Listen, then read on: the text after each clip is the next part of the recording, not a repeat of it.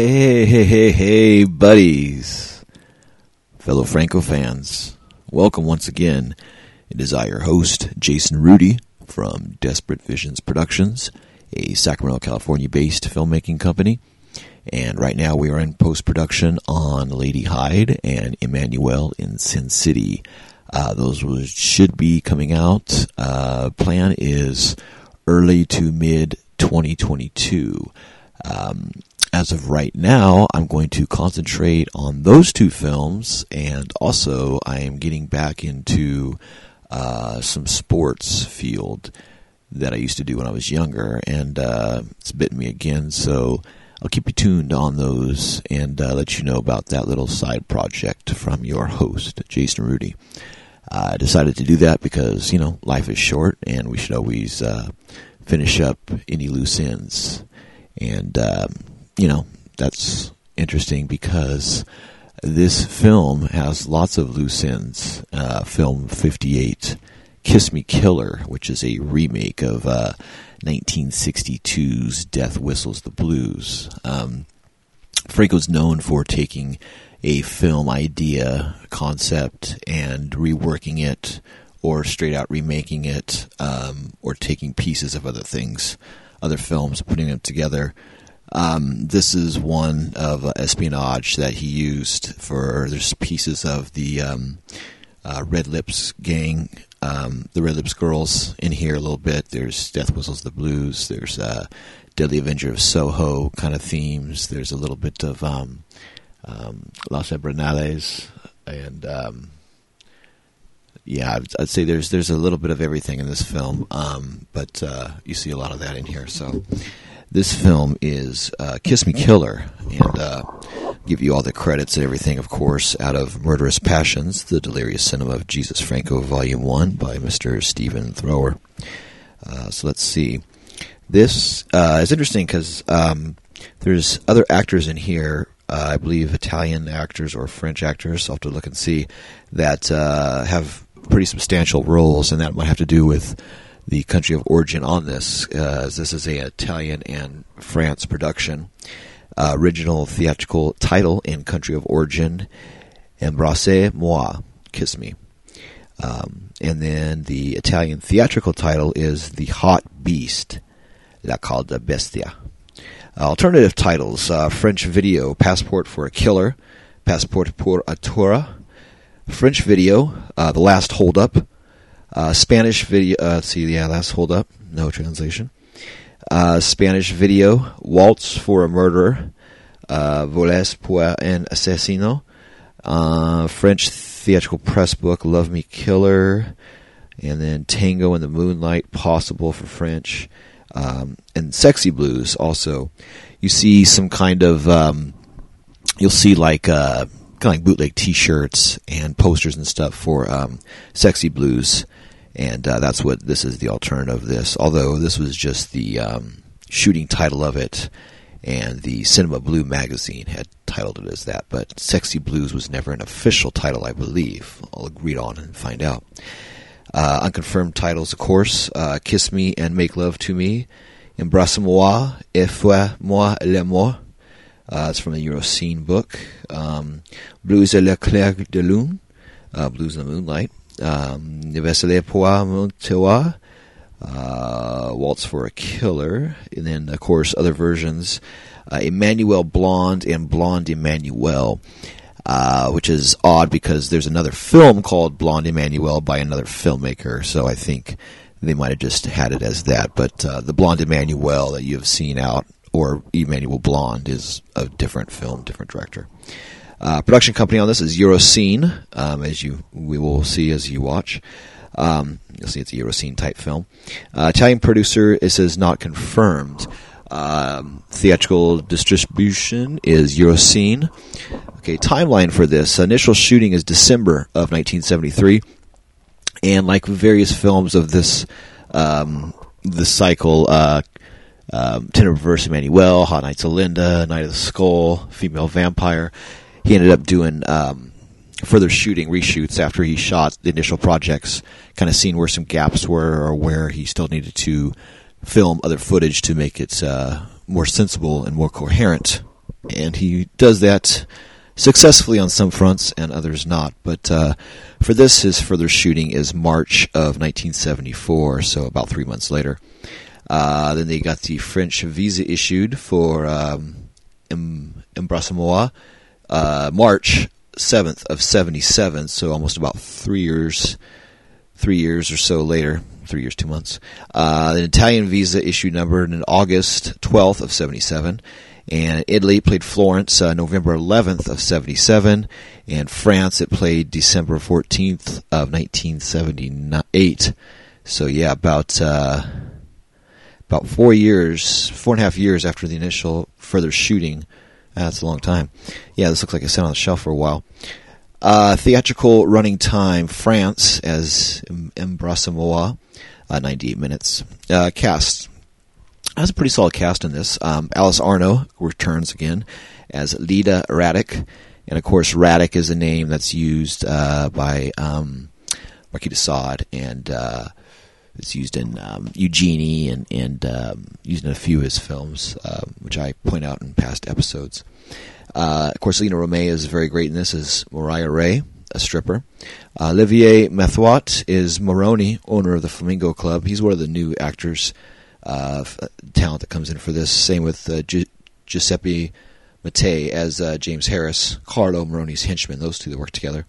Uh, you have Gilda Arancio, a blonde stripper at Flamingo Club. Ricardo Vaquez Cisse as uh, Paul Radek, also known as Fourgier. Those three guys, I believe. Uh, Angelo Bassi, Sergeant Peck, Finn's assistant. Catherine Leferrier, Rosa Amol. She's actually pretty good in this. Uh, Paul Mueller, very short role as Inspector Fenton of Criminal Pool. Uncredited, um, you have Dan van Husen returning uh, for, I think this is his third Franco film, uh, as Jules. And then, of course, with him is Guok Song Heinz Thong. Uh, those two work together, so she's on here as uh, Swan Hines, um, billed as, and um, she's a woman congratulating Carter. She only has like one, one or two lines. Um, Jacques Mabafo plays pianist. Uh, Albert Deballes is Freddie Carter. Pierre Telou is Pepe, Kokomo's friend. So this, yeah, this is the Jess Franco crew pretty much here. Van Husen, Deballes, uh, Pierre Telou, Of course, Jess Franco as Kukuma, aka Marcel.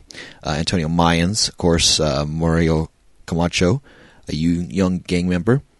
Uh, Bigotini, um, Mr. Deconnect, as a gang member on the deck, ne- on deck, on dock with the mustache. Of course, he has a mustache. Big, big mustache. Uh, and then, okay, uh, credits, director, Jess Franco. On this, he's billed as Roland Marceignac. M A R C E I G N A C. I think it's one of the first ones I've seen of that one. So yeah, Roland. It was funny, and then Roland is a film coming up soon. Um, screenplay David Kuhn, which of course is Jess Franco. Uh, Roland Marceignac. Uh, that's why he gives himself two credits: David Kuhn and Roland Marceignac as screenplay. So he gives himself two credits in the screenplay. Uh, Gianfranco Riacconi as Riacconi. Uh, director of photography, Gerard Bessard. Uh, music by Daniel White producer Daniel Lesueur, production mag- manager Marius Lesueur, production coordinator Michael uh, Michael Buñuel, assistant director Gianni Martucci, uh, G. Pezzette, uh, continuity. Bona uh, let's see, camera operator Tene Rosenfeld, uncredited sound Pierre Gourmet, filled in scope, okay, color Eastman. All right, so um, kind of give you some uh, notes out of the book here. Uh, production notes. There is a reason to wonder whether Italian funding was clandestinely involved for Kiss Me Killer, as there are two Italian actors present in small roles Giuseppe Mattei, aka James Harris, and Angelo Bassi. And one of the few countries to release the film theatrically was Italy, where it played under the title The Hot Beast.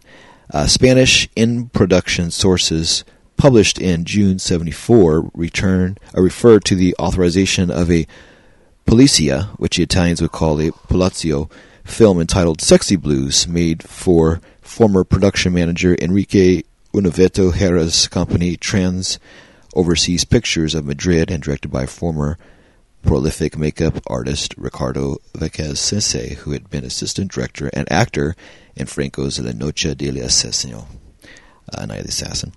Uh, the cast for Sexy Blues was given as Alice Arno, Alberto Dabales, and Velasquez, acting under his Richard Kendall pseudonym.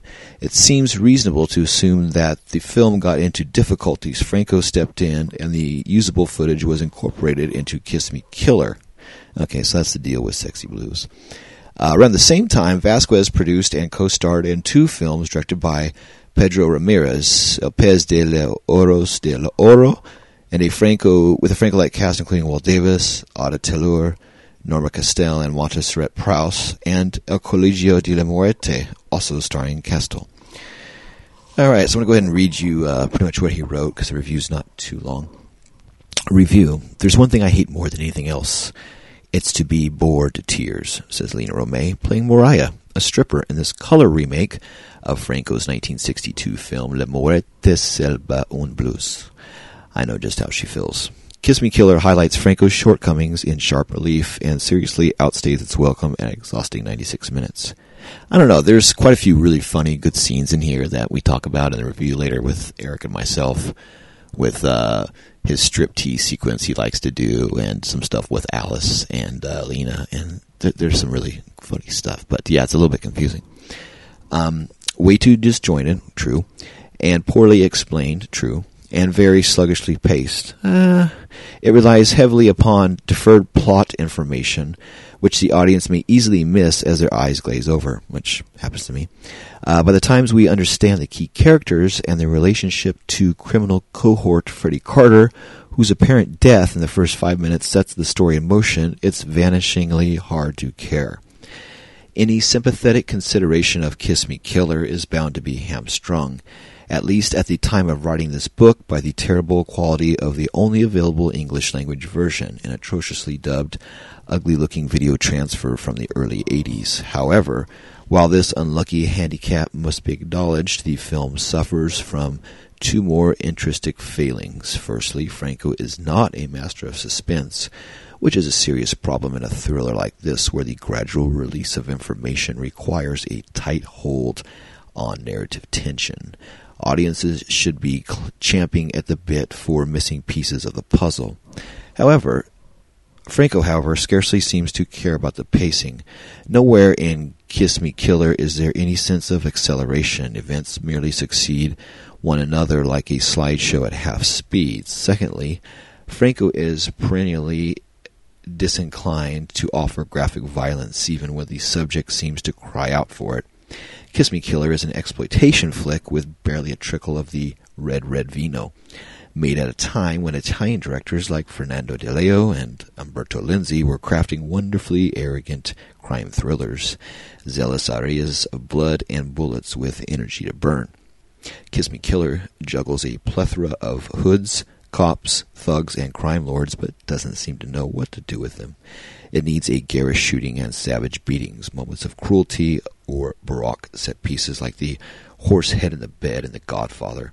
Instead, there's just a disillusionary trickle of blood when a minor character is shot, and lots and lots of talk.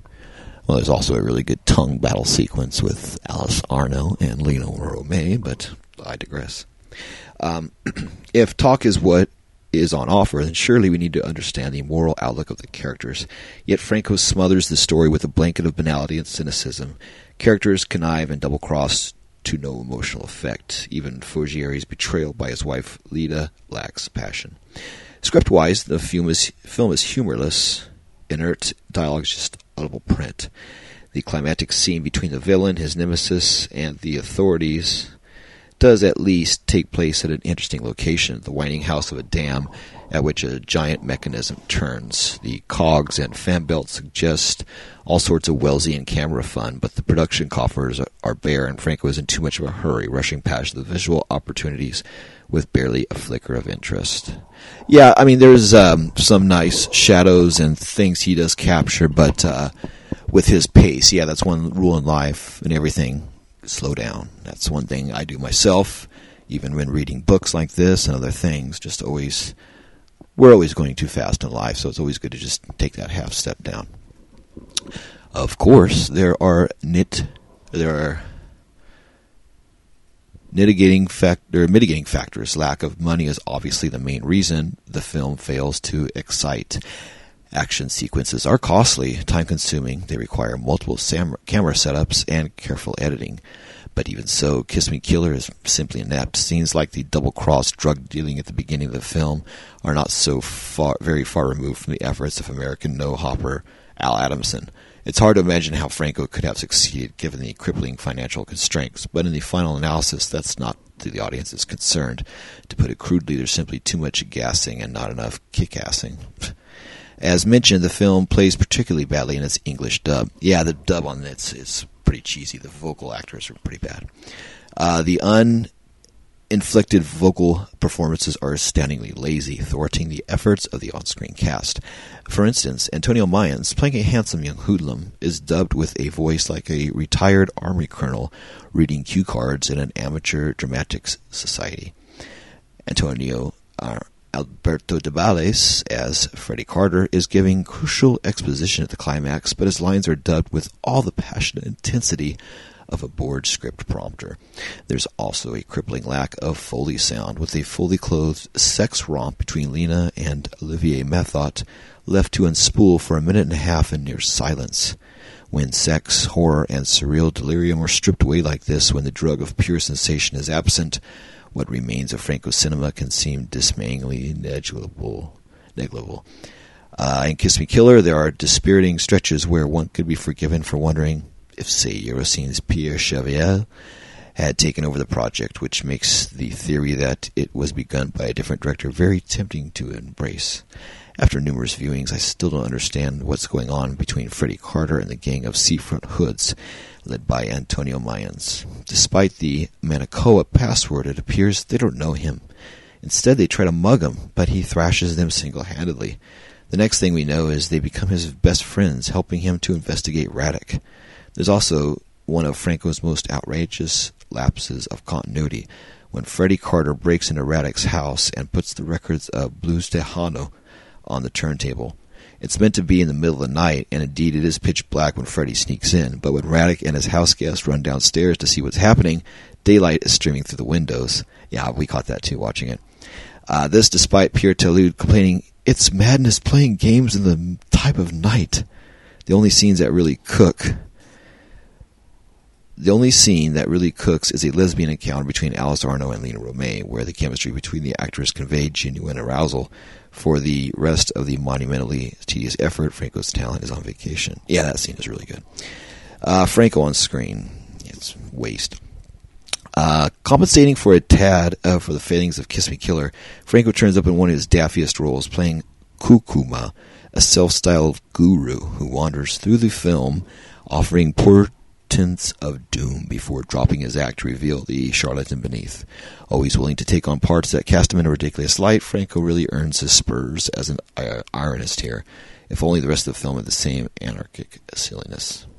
Cast and crew. Ricardo Vac- Sese, a middle-aged star of Kiss Me Killer, goes unnamed in the credits, nor is he credited on promotional artwork. Instead, top of the cast list honors go to the secondary performers and Eurociné shareholder Olivia Moffat. Angelo Bassi, who plays Sergeant Peck, assistant to Paul Mueller's Inspector Fenton, was credited in the contemporaneously Hot Nights of Linda, although he did not appear in that film. Music. Kiss Me Killer labors from breath labors for breath beneath an uncharacteristically dreary Daniel White score based around a jazz blue for bleary-eyed trombone that has all the vivacity of a damp pillow. It's not only enervating, it's hopelessly anarchistic for a film uh, of the 70s, and it's the more frustrating when one resembles the excellent psychedelic scores assembled for Franco by Gerard Ciccone on roughly contemporary films like How to Seduce a Virgin, Countess Perverse, and Sinner, The Secret Diary of a Nymphomaniac. Perhaps Franco was rebelling against contemporary scoring. Both Kiss Me Killer and Tender Perverse Emmanuel utilized musical themes by Daniel White that seem to drift in from another age, more 53 than 73. 1953 than 73. After speaking of Tender Perverse Emmanuel, its floor piano theme turns up again here.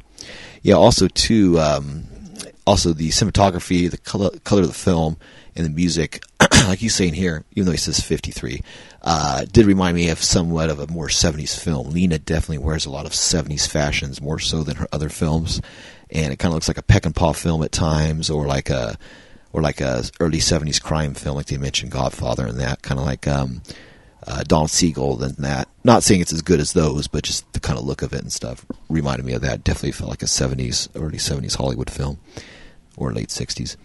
Uh, locations. Um, the film was shot in Spain, in Lopagan, or Lopagan, and El Aguiar. Uh, Moroccan towns are at either end of a large coastal bay separated from the Mediterranean by a spit of land called La Manga del Mar Menor, literally the sandbar of the Minor Sea. Other scenes were filmed in Alicante and Calpe, with the Peñón de Ifach rock visible in some shots. Yeah, that's the big, huge rock that you see all the time right next to the sea. It's in tons of his films. Always point it out. Um, see locations for Tender and Perverse Emmanuel. Uh, the little office where Inspector Fenton, Paul Mueller, and Sergeant Peck, Angelo Bassi, question Radek's right hand man, Moroni, is the Eurocine production office. That's funny. Okay, so their police office is the Eurocine production office. Yeah, I was watching it uh, with Eric, and I mentioned that it looked like somebody's little office room because there's like a little cabinet in that. So that's funny. I thought it was a hotel room, but uh, it can also be seen in the following year's Exorcism, the room in which the pianist complains to Mariah about her request to play Freddie's song also appears in Alice Arno's Paris bedroom in The Hot Nights of Linda connections. As noted, this is a remake of Franco's 1962 film Death Whistles the Blues, substituting Alberto de Bales for Conrad St. Martin, Ricardo Vasquez Sese for Georges Rollin, and Alice Arno for Pere Castell. Uh, the Flamingo Club makes yet another appearance in a Franco script, as does the ever sinister name Radek. Lina Romay is seen reading a paperback by Georges Jean Anod called Le Commandeur et les Spectres, an espionage story published in 1973 about a woman whose secret criminal past leaves her open to manipulation by the French Secret Service. Nice. Little subplot there. Alice Arno's distinctive black negligee, as seen in The Hot Nights of Linda, Tender and Perverse Emmanuel, and Les Gloutonnes, makes yet another appearance, this time worn by Lina Romay during her dressing room scene with Gilda Arancio and Giuseppe Mattei. During the drugs pickup at the docks, one of the gang announces the password is the Sunshines in Manacoa, another name check for Franco's own film production company. Bearing in mind that both Tender and Perverse Emmanuel and Kiss Me Killer feature references to Manacoa, as does the company's debut feature, uh, Signs of the Tombs. Perhaps both films actually started as Manacoa productions, with Franco turning to Eurocine for help when he realized he couldn't finish them on his own. Bearing in mind that he'd already experienced difficulties coaxing two earlier Manacoa productions over the finish line, Relax Baby and uh, uh, Mystery of the Red Castle. Um, maybe he transferred ownership to Eurocine this time to avoid the same fate befalling two more films. Yeah, because those two never came out. Uh, let's see other versions. The version under review is the one released on Dutch video as Kiss Me Killer, which runs 96 minutes. An alternative version, recorded from French television, bears the same on screen title but removes 16 minutes of softcore material. The scene in which Ricardo Vasquez goes down on Arno is missing. Okay, that's we have that version which shows that. Uh, Lena Romaine's shower scene is cut to remove shots of her vagina. The sex scene between Romay and Mathot is shortened Part of Romay's stage act is cut, losing several minutes of her filleting the statue of David. And Alberto de Ballet's love scene with Arno is much shorter. The film is otherwise identical to the longer version, except that it's widescreen and features a far superior French audio track. Uh, with the original title being hard to verify, the Manacoa file goes with Sexy Blues, Obsession, Ops for a Tango, Eclair de Lune. The CNC database has Embrasse-moi, yet none of these have turned up on film prints or poster art. We must settle for Kiss Me Killer as the only authenticated option. The list of alternative titles is long, but we can probably dispense with a few of them. An Italian film poster for something called Sweet Porno Baby, which I've seen art uh, that available as well on shirts and things for sale. Um, so Italian, something called Sweet Porno Baby bears credits that appear to relate to Kiss Me Killer. However, Italian press coverage of Sweet Porno Baby reveals that the plot doesn't match up. It is, in fact, another Eurocine Franco movie, the far superior Shining Sex. So, yeah, Sweet Porno Baby is a uh, alternative title of Shining Sex.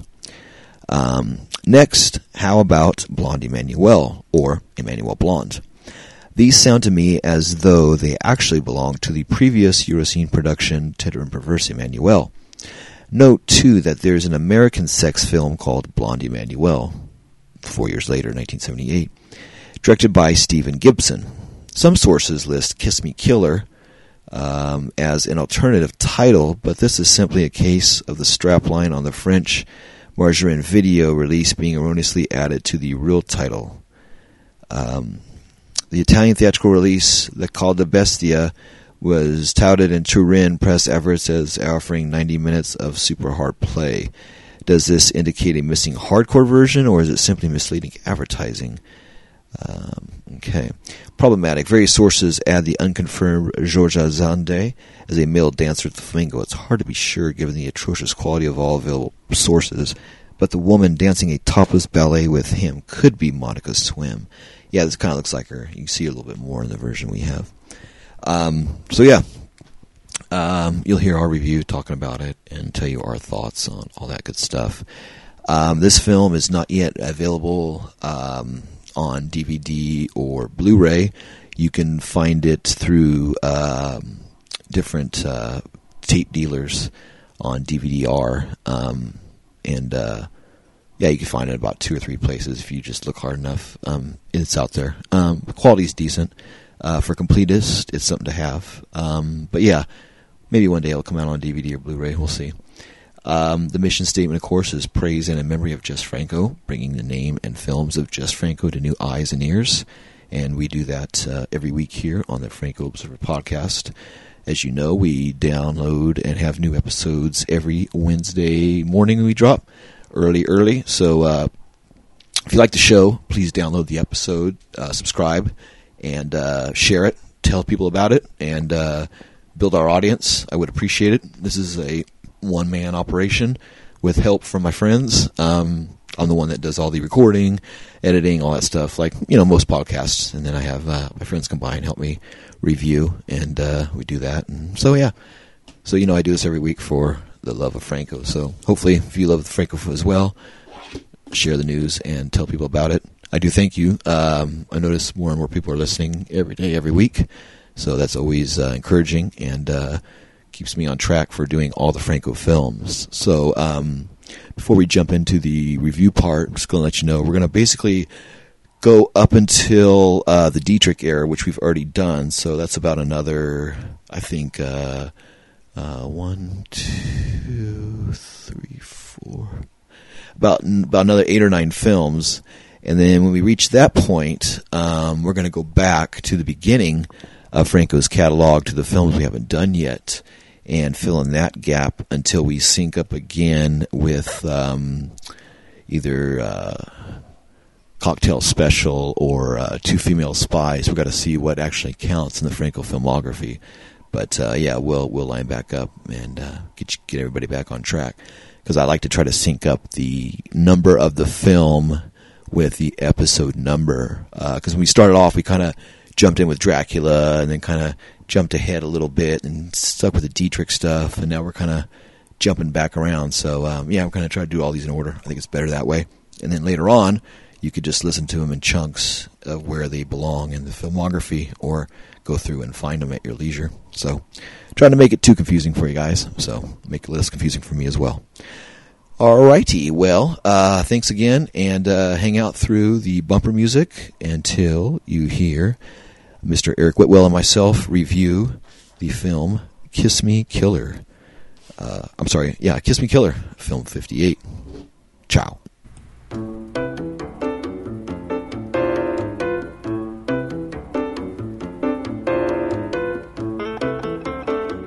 Hey, buddies, fellow Franco fans.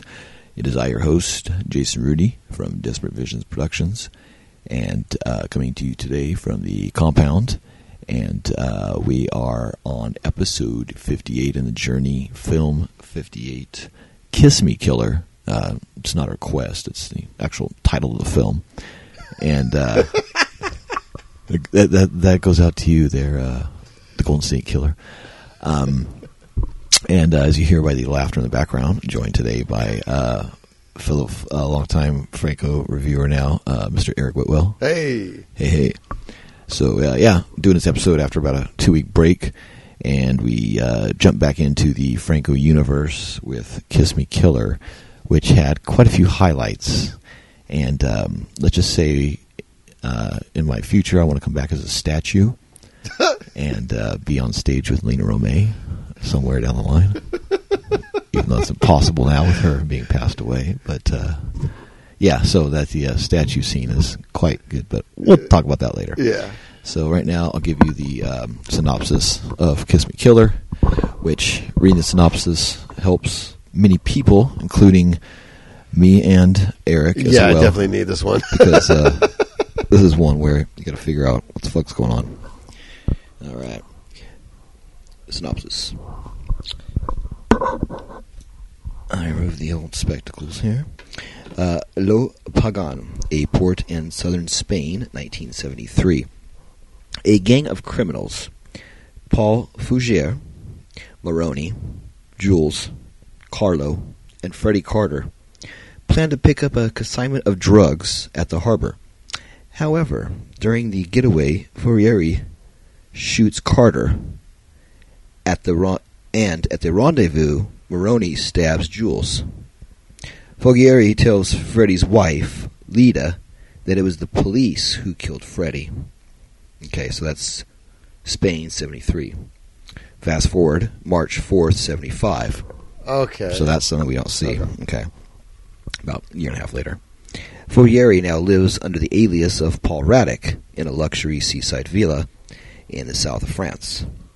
Lita, who hangs out with Pepe, a musician, Rosa, Pepe's partner, and Kukuma, a real guru, tells Paul that while she was at the Flamingo Club the night before, she heard the band play a jazz blues song written for her by Freddie.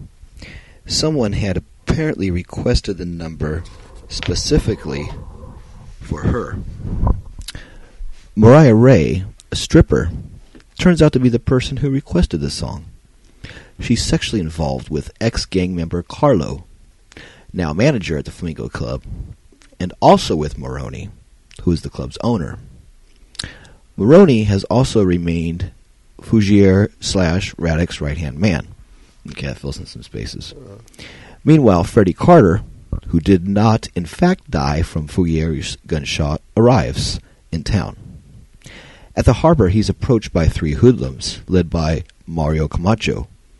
They attempt to beat him up, but Freddy gets the better of them. That night, an unseen assailant shoots the pianist who played the jazz number requested by Mariah. At the Flamingo Club, Fourieri agrees to meet Mariah, who takes her back to his house where she ends up making love with Lita. That's a highlight. yes, Camacho hooks up, uh, making love with Lita's culo. Um, Camacho hooks up with Carter, who grills him for information about Raddick. Fuggieri receives a letter from Carter demanding a rendezvous. Carter has recently made the acquaintance of Mariah, and the two have sex together. Afterwards, Mariah writes a report to the Spanish police. She's been sent undercover to discover the truth about Fuggieri and Carter. That night, Carter breaks into Fuggieri's house and plays the record he wrote for Lita at full blast before quickly leaving the way he came. Moroni goes to the police on Fuggieri's behalf, demanding an investigation into the mystery. Carter takes an opportunity to visit Lita, and it transpires that they have been playing, that they have been plotting together, and playing. Carter is followed by Moroni, and after a car chase and a violent struggle, Carter shoots him dead. Badly beaten, Carter wakes the next day to find that Camacho's friend found him and resuscitated him. Carter is allowed to recuperate at Camacho's house, looked up after by Rosa. After trying to question Mariah, then after trying to question Mariah, then brutally whipping her with a belt, which she refuses to divulge who she's working for, Fujieri tells his wife that he's tempted to go on the run. He's afraid to go to the rendezvous with Carter. He admits that he was the one who shot Carter to protect his criminal interests. Lita persuades him to go through with the meeting, saying that she no longer has feelings for her ex-husband. At the arranged meeting point, an old mill, Fujieri is confronted by Carter along with Inspector Fenton and Sergeant Peck. Carter now reveals Carter reveals that he now works for Interpol, and vital information has been given to them by Lita. She spits that she despises Fugieri for what he did to her husband. Fugieri sh- shoots Peck and Lita and runs away with Fenton and Carter in pursuit. On the beach, Fugieri is held at gunpoint by distraught and vengeful Mariah, who shoots him dead. So, Eric, what you think of the movie? Gosh, dude, um, confusing. Yeah, really. I was. Yeah, I'm still kind of confused to be honest with you. I grasp it a little bit more now reading it, yeah, actually. I, I, a little bit more. I, I think also. And I kind of feel stupid now that I didn't catch other things, but yeah, because I'm like, oh yeah, duh, duh, duh. yeah. It's uh, the uh, maybe it's a bit of the fact that uh, what's her name? Um, is named Lina, and Lina's Oh. named Mariah. Yeah, maybe that throws me off a little bit. Lida, L I D A. Lita. Okay, Lita, okay, Lita. okay, Yeah, okay. yeah, that yeah, makes sense. Okay. Yeah. No. Um. It. Yeah. Some of the scenes really kind of turned me on. Yeah, I was confused, but then there was always the, Yeah. the the really nice moments thrown in, interspersed into it. Okay, so before we go over the list and all that stuff, uh, let's see. And I, there's like three or four I'm thinking of right off the top of my head. What What is your highlight of the film? One highlight. Oh gosh. Oh god. What, what's your favorite scene in the movie? You're like, uh, okay. Because there's two that I'm like debating about.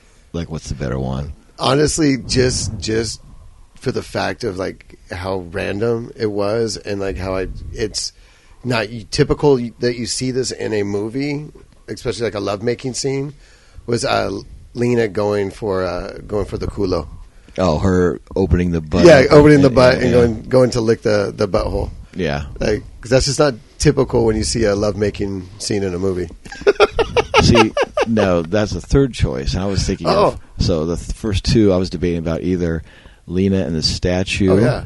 or but I'm going to go with the clashing of the tongues with Lina and Alice. Alice yeah when they were just hitting the tongues like an extended amount of time, and they were almost like tongue wrestling Yes, with the yeah, tongue. yeah, yeah. Because it was like a clash of the titans with like Godzilla versus King Kong, and they were just like going at it.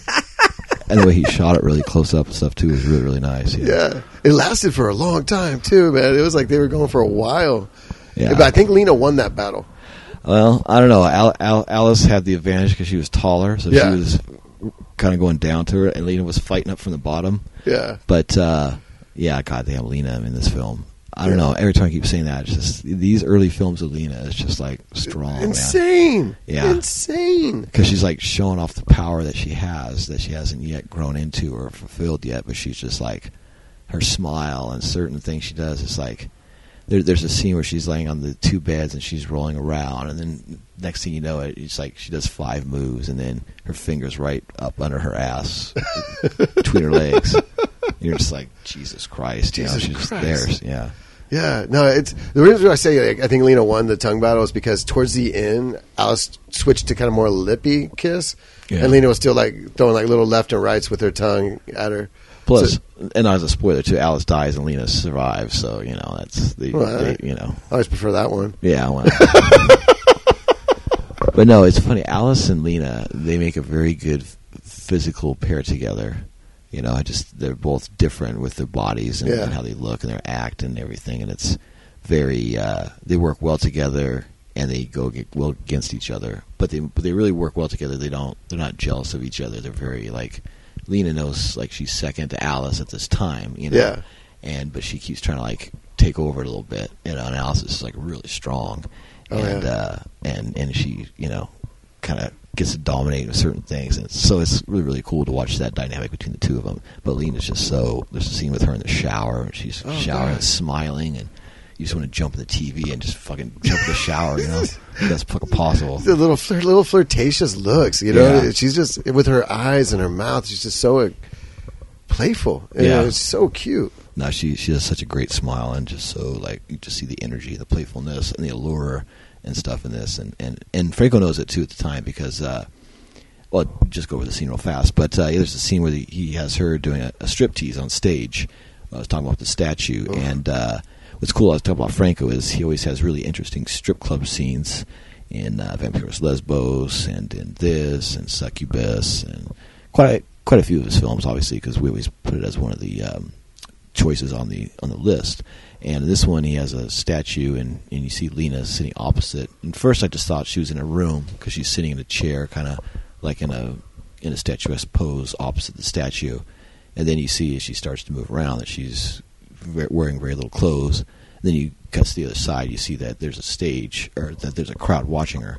Then you realize, oh, it's one of his striptease scenes again because she walks starts really slowly around the stool, and then she starts to undress, and then she starts to uh, uh, interact with the statue, starts fondling the statue, trying to make a statue erect, which is pretty playful. But it's her challenge, and she's almost going through the motions of what she does in all the films, and you get to see her technique, and it's almost cool. She's like going against an impossible challenge, almost like an ant against an elephant. You know, this this statue can never be aroused because it's a statue, but. Lina's gonna goddamn try, and she's gonna see whatever she can, and she'll she'll do whatever she can, and uh, and if not, she's still gonna get enjoyment out of it. And by the end, after she fillets the statue, she mounts the statue and uh, reigns supreme. So it's a very good scene. Well, to, to, to Lina's credit, the, the statue was hard. Yeah, did get it did and get hard. And and in the letter, she talks about certain people not being as erect as other people. She judges some of the guys that she's been sleeping with. Yeah. And she talks about that. So maybe that's why she was trying to with the statue as well. You know. God damn, yeah, that was like, yeah, watching that scene, man. I, yeah, it just, like I was, I was transfixed. Yeah, exactly. so I think the main three leads, female wise, are Alice Arno, of course, um, as Lida, and uh, Lina Romay, of course, as uh, the undercover, and um, the third gal. I got to look up her name. She was the group girl Rosa. of Bigotini. Oh, is that any Rosa? Rosa, yeah, this is Rosa, the woman the three of us love. Okay, I wonder if that was okay. That supposed to be her then. Is uh okay? So let me go through this. So we have Alice Arno. Is the, uh, let me just go through the females. Lita Romay. Um, and you have Gilda Arancio, the blonde stripper at the Flamingo Club. We see her very shortly. Um, and then you have um, Catherine Lafferière, Rosa Amal. Okay, so Okay. Catherine Lafferière. Yeah, she's really, really pretty in this. I didn't know who she was. And the other person is you have that Gyok Swan Hons Thong, as she's the woman congratulating Carter. That really short line. Yeah. And she was in um, uh, Night of the Skull. Remember? Oh, she's she's with the other Asian guy. lover? Yeah, with the guy with the chin. Who's yeah, yeah, yeah. well. okay, yeah, Um, his name is yeah. She was the wife. The Dan wife. Dan, uh, Dan van Husen. Those two Okay. are together, and they're in this film together as well. Okay. you know, but not on screen together. But yeah, but that's funny. And then um, yeah, Bigotini. Yeah, Bigotini keeps talking about how you know she's our girl. She makes love to us, or I forgot how it was. You know, they don't even say her name. He just says what she does, and he and he always announces to everybody how like that's their girl, and all of them fuck her basically. Yeah, know? this is the girl the three of us love. yeah. So This is Rosa. Speaking of things you love, so here's the Franco list, and uh, we'll go over what we saw and see how much of it actually fits the list. Um, number one, Body of Water. Yes, Oh, yeah. Body of Water is a lot in this film. Um, number two and three, Sailboat and Boats. Correct on both. Yep. Uh, four, Palm Trees. Yes. Yes. Definitely a scene where Alberto Dalbés is spying on them outside, and he's standing next to a palm tree. One very similar to my side yard. It's funny. Uh, number five, Jungle Sound Effects. I Uh, don't think I caught any in this one. No, Uh, six chained up person, no, no. not in this one. Uh, seven dance scenes on stage stripping, correct? Lina with the statue. They show that twice Oh. actually. Um, it's funny too. She looks bored on the second time. It's funny. Uh, eight club scenes dancing. No, we see the club people sitting Yeah. there, but not dancing or nothing. Yeah. So that's kind of half. Uh, nine jazz music. Yes. Oh yeah. Uh, ten excessive zooms. I don't know about excessives. There's a few.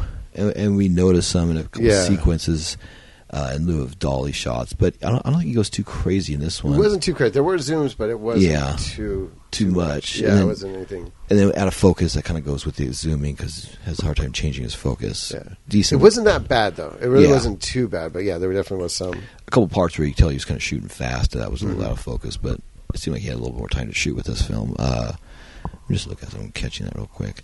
Initial shooting December '73. Okay, so yeah, he probably shot for about two, three weeks on this average, which is probably about a week more than the last film. Yeah, I so- know. I know. It's So- still such a short time. I like, yeah, but, oh, he took his time with this one. Exactly. Oh, only a month or less. Uh, let's see. Uh, so number twelve, mirror shots. Yeah, actually, there's Yeah. quite a few good ones in this one. I made a mention of it, caught it a few times. Uh, Thirteen mind control theme. I, I don't think so. I mean, unless you think of like you know not knowing somebody who they are or tricking somebody. I don't really count Yeah, that. It's more no, like no. mental control. Um, of course, number fourteen, magic tongue scenes. yes, Jesus. Yeah, that's one thing that this film delivered in spades. Well, what's his name gave a magic tongue? a little bit, yeah. Eric got really excited for that. By the way. He's like, oh, he's got the magic tongue. Freddie Carter. Freddie Carter. He pulled out the magic tongue Yeah, for a second. yeah. Uh, Antonio Debales. Yeah. uh, yeah, yeah. He was he was tr- trying to get on it, but but he was he was being a gentleman. In this he, he kept his clothes on with all of his love scenes. So awkward. Yeah, so kept his awkward. kept his double knit stitch fucking blazer jacket on, plaid because he was so cool. He had to keep that on when he was had a naked Lina, of course, or Yeah. naked Alice Arno. And his love scene with Alice Arno is bizarre. It's like he hadn't seen her for a while, and then he like yeah, uh, yeah, about a year and a half. She thought he was dead, and then he like takes his jacket off and kind of like whips her with a little bit in a playful manner or something. It's a little stupid. It's like what the fuck, you know? Really Yeah. weird. You- And- think they would embrace and kiss? Yeah, like, I mean, that's his quick- wife. That's his ex-wife. yeah, they kind of came in real quick, like they were going to kiss a few times, and they kissed real fast, and it was like real goofy. Yeah. yeah, real stupid. Her husband that she thought was dead for all this time, and like his wife, and Yeah, it's like they're together again, and he's like they're un- yeah, it's weird. that's funny. Yeah, it's really weird. Um, okay, so and then um, let's see, which- uh, fifteen. Um, red light. Yeah, we Yep. have um, red light scenes in this. Definitely a lot of faces on the people. Uh, Sixteen, uh, sheepskin rug or masturbation with C item. No. No. Uh, Seventeen, mad scientist. No. No. 18 fish tank no 19 talking parrots no 20 end credits yes or no yes Yes. 21 handwritten notes no spiral staircase shots No. no uh, 23 inept cops kind of because at the end uh, like all this shit and then it was like that guy shot that guy's partner Yeah. and instead of shooting that guy back, he shot the partner, and then had Alice Arno, and then killed Alice Arno, and then he actually got away. Yeah. And then Lina was separate, and she did it on her own, independent, strong, whatever.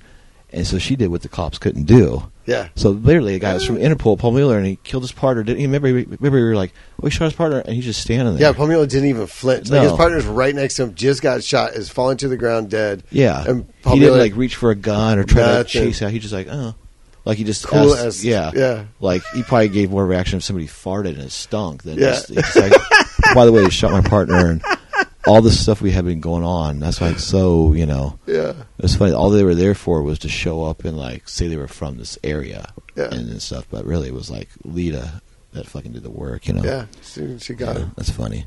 And uh, yeah, it just made me think about the inept cops. So yeah, definitely inept cops in my end. Uh, Twenty four belly chain. No, no belly chains in this. No. Yeah, it's just sad. Could have seen Alice Arno in a belly chain. Yeah, that would have made it better. Yeah, I add like another half star with the belly, inclusion of Billy chain.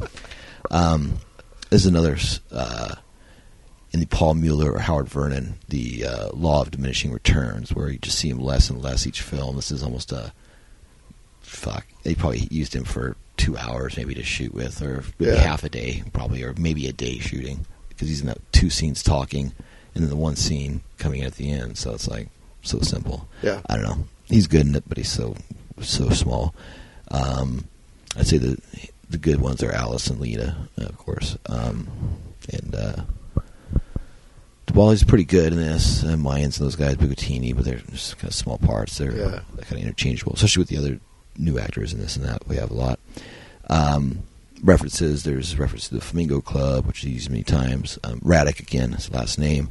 uh, from um, the Marquis de Sade, of course, Eugenie. They used Radican, and they used it in uh, the one with the room. Um, um, Hot Nights, what was it, Hot Nights, Linda? or Tender Perverse Emmanuel, or yeah, they used it a few times recently. We watched um, using that again. So, um, and of course, uh, Manacoa as password for for Franco. That kind of cracks me up. It's like, it's like, oh, the, the code word. It, well, it was uh, The sun is in Manacoa. the sun shines in Manacoa, Yeah, and it's just like, really, like that's just such an awkward thing, like to make as a password. yeah. Like, Well, I mean, at least you know it's somebody's not just faking it. yeah, It's very specific yeah, and odd. You know, it's not like I don't know. Hello, my name is George, or some making up your, Or your how about- greeting in a yeah. Yeah, the sunshine's Manacoa. Oh, okay. Well, you know, sunshine's everywhere. You know, but um, let's see. So we have my little notes here. Lina Striptease at statue. We talked about that. Uh, yeah, the nice slow shots. I thought in this film, he had uh, the part that was bad with the continuity. Oh, continuity. Yeah, oh, God, the day for night shots. Actually, let me jump on that. The day for night shots. This is so terrible. It says, "Oh, it's midnight outside," and they show exterior shot as midnight, but when they're saying it, the interior shots in the house are standing in front of sunshine shining through the, through the windows. Yeah. And parts of their driving, it's day and then night, and you don't know if it's supposed to be an hour, but it's really like four hours. Oh, it's just so confusing sometimes. Um, but you know, he has really nice cinematography in this, really nice shadows, lights, a lot of cool reflection shots, a lot of really good outdoor cinematography. Yeah. And this was, was really really good, and that helped along when you didn't understand something. It was just very visually good to look at. Um, the tongue fight's really good, of course, with Alice Arno and her. Um, some nice driving sequences with Alice Arno and her husband as you see the the seaside town. Um, part I like too was uh, Alberto Dalbés when he learns uh, about his ex-wife and she's in the uh, other guy's place and they're like inside of like a compound and he kind of like goes over the wall so he's almost like storming the castle to get his princess and he sees her in there and he, he and he has sex with her and stuff but uh, yeah it was just kind of cool that setup of that kind of fairy tale time and uh, also too is an S and M scene of Lina whipped by the other boss guy, you know, with the belt, just kind of funny. That was an interesting sequence. But uh, yeah, and this is of course a remake of uh, 1962's Death Whistles the Blues, and also too there's a lot of um, Deadly Avenger of Soho that uh, I saw a lot of similarities with this with changing the names, going undercover, and killing people and coming back, and people that double crossed you and stuff and that. So kind of a familiar theme, and also too Lita. Uh, Lina Romay uh, was almost like one of the Red Lips uh, spy girls too, where she's going undercover, acting as a stripper or a prostitute, and going against these people and, and, and taking clues and making notes and, and trying to get the victims. And of course, in the end, she's the one that shoots the guy, so she gets the job done. So, uh, you have any notes or anything you want to Well, add to it? It's kind of funny. Like I like to, I like the fact that, uh, God, I just keep calling Freddie Carter. Yeah, Um, like how him and uh, Lina Mariah, like she's like a like he surprises her. It's like she's on her way home, and Right. he just jumps out and grabs her arm. Yeah. and it's like. I I'm, I want you, like I want you, and she's like, "Oh, okay, well, come inside." Yeah. and he's going, they go inside, and he's like stretching his legs. Oh, yeah, yeah. Like, he's like doing these like li- weird leg lifts while she's trying to unbutton his shirt. But before that, they have to walk all the way up to the Yeah. end of this shot, and then back, and then right for the camera again, up to the thing. Is me talking? Oh, okay. So, but uh, yeah, it was interesting. So it was it was funny seeing all that set up and stuff. But Yeah, uh, yeah, yeah. Like she's unbuttoning his shirt. She's fucking naked underneath her little robe, and he's like doing these weird leg lifts. And he's like, "Give me a cigarette." Yeah. And she gives him a cigarette. He goes, "I don't like cigarettes. Yeah. I don't like smoking." She's like, "Well, why? Do, why do you smoke?" He goes, "I forgot what he said." And she goes, uh, "Well, uh, how do you smoke?" He goes, "Oh, like this," and then does a weird inhale. Yeah. yeah, some stupid. Like he's trying to be funny or Yeah. sly or whatever, you know. And then like instant like. Then there's like another scene, like he's he's with his wife, and then almost it cuts off, and he's walking out with Lina, and another like not long after he's I walking know. out of Lina's house with Really her, confusing, yeah. going to get into a car, and she's like, "Oh, you know, Yeah, he puts them back to back with no in between, so it doesn't show any passage of anything in between. So you Yeah. It's like weird. It's like if shooting me and you walking into a door and then you walk out with somebody else without no cutaways. Like, wait, I seen these people walk into this Yeah. place. How is this? What the hell? It doesn't make sense, you know. Instead of showing, oh, he walked out, did something else, and then he's walking out of that same place later. Instead of, you Yeah. know, so yeah, certain things like that he leaves out.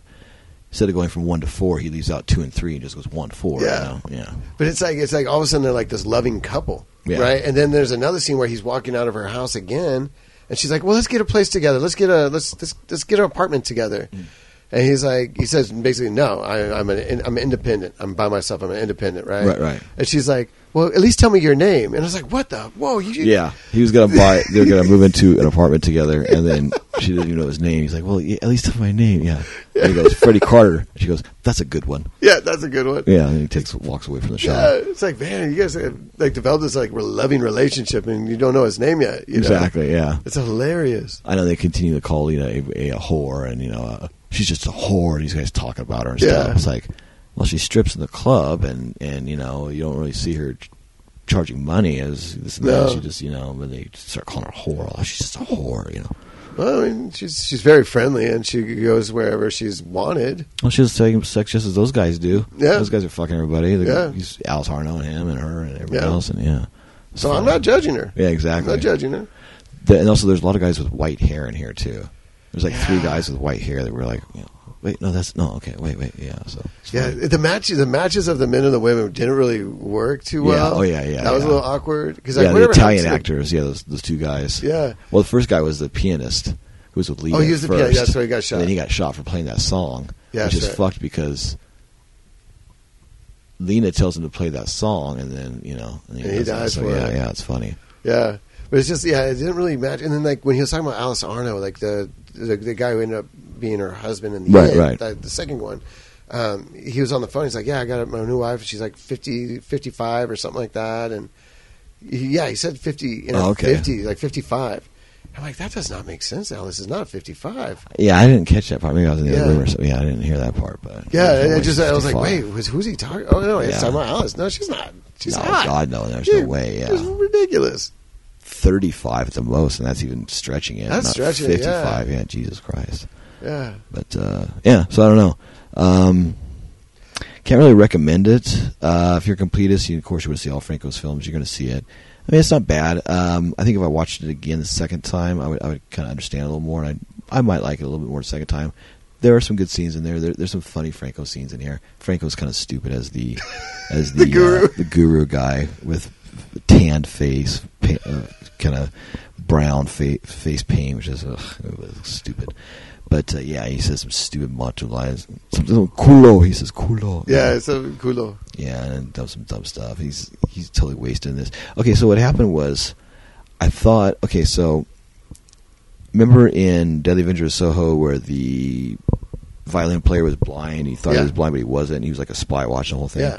Now Franco's character is supposed to be like that, where he wasn't a guru. He was just undercover, and he was watching the whole time with Alice Arno. Okay. But in this one, they don't really show that. But that's what it said in here. Is he? That's kind of like a ploy because he says something when he gets in the car with them. In the end, they drive off. Oh yeah, he like he's like. Oh, so he's kind of like, yeah, he does the thing, yeah. Yeah. And then he, but then he says something like in a normal English to him, Yeah. like under his breath. Like that's kind of like his gimmick. Like he's like he's a spy. He's part of the thing. He's working with Interpol and stuff too, which is stupid. yeah, yeah, I didn't really They catch didn't really that. establish, but that's yeah. what it, that's what he was supposed to be. Okay. Similar to like I said to the blind guy, where you think it's one thing, but it's something else going Yeah. on. Which is this whole film. You think it's one thing, and something else is going on. So, Yeah. but uh, yeah, no, there's, there's some good cinematography in this. Um, you know, it's funny. I'd say Bigotini's pretty funny in this. Uh, Antonio Milan's kind of wasted a little bit. Some of those guys, but uh, yeah, it's it's it's all right. It's almost like uh, to me, it's like reminds me a lot of like obviously the other film was kind of like a Miami Vice episode. Like if they took elements of it, it'd be a good Miami Vice episode, and put some different actors in there. You know, maybe not as much sex, but I guess Franco would be Tubbs then, right? yeah. No Bigotini be Tubbs. No, no. But uh, yeah, no, I mean, you have the police inspector and the cops and the Yeah. guy selling drugs going undercover, working with the cops and going back and busting the mob guys that are selling the drugs and stuff. And you know, Yeah. Also had the it also had the typical cop scene where the cops barely listening to whoever's calling them to complain about something. oh yeah, like in the other Uh, film. uh-huh, oh yeah, oh yeah, yeah, Yeah. Oh, it's your Uh, wife. She's probably out doing something. Yeah. Or, yeah, or the wife looking for the husband. So, alrighty. Well, um, yeah, I know. So, uh, yeah, it was funny they- they're not listening to them to do that. So, and uh, if you email us at francoobserver at yahoo.com, we won't listen to you either. No. Yes, Uh. Yes, yeah. So send us emails at francoobserver at yahoo.com. Uh, please download and subscribe to the shows. Um, tell your friends, share, all that good stuff. uh, Sunny and share, and the, the, the all the episodes. And uh, let's see, tell all your friends, blah blah blah. Um, uh, let's see what else. You can find us on Facebook and Instagram at the Franco Observer Podcast, and uh, on Instagram as well. Um, and uh, yeah, so uh, I don't know. I think that probably wraps up my end of this. What do you think? Yeah, I'm, yeah. Sounds good. Good. Cool. Alrighty. Well, uh, thanks again for listening, and uh, we'll be seeing you again next time. Have a beautiful nights.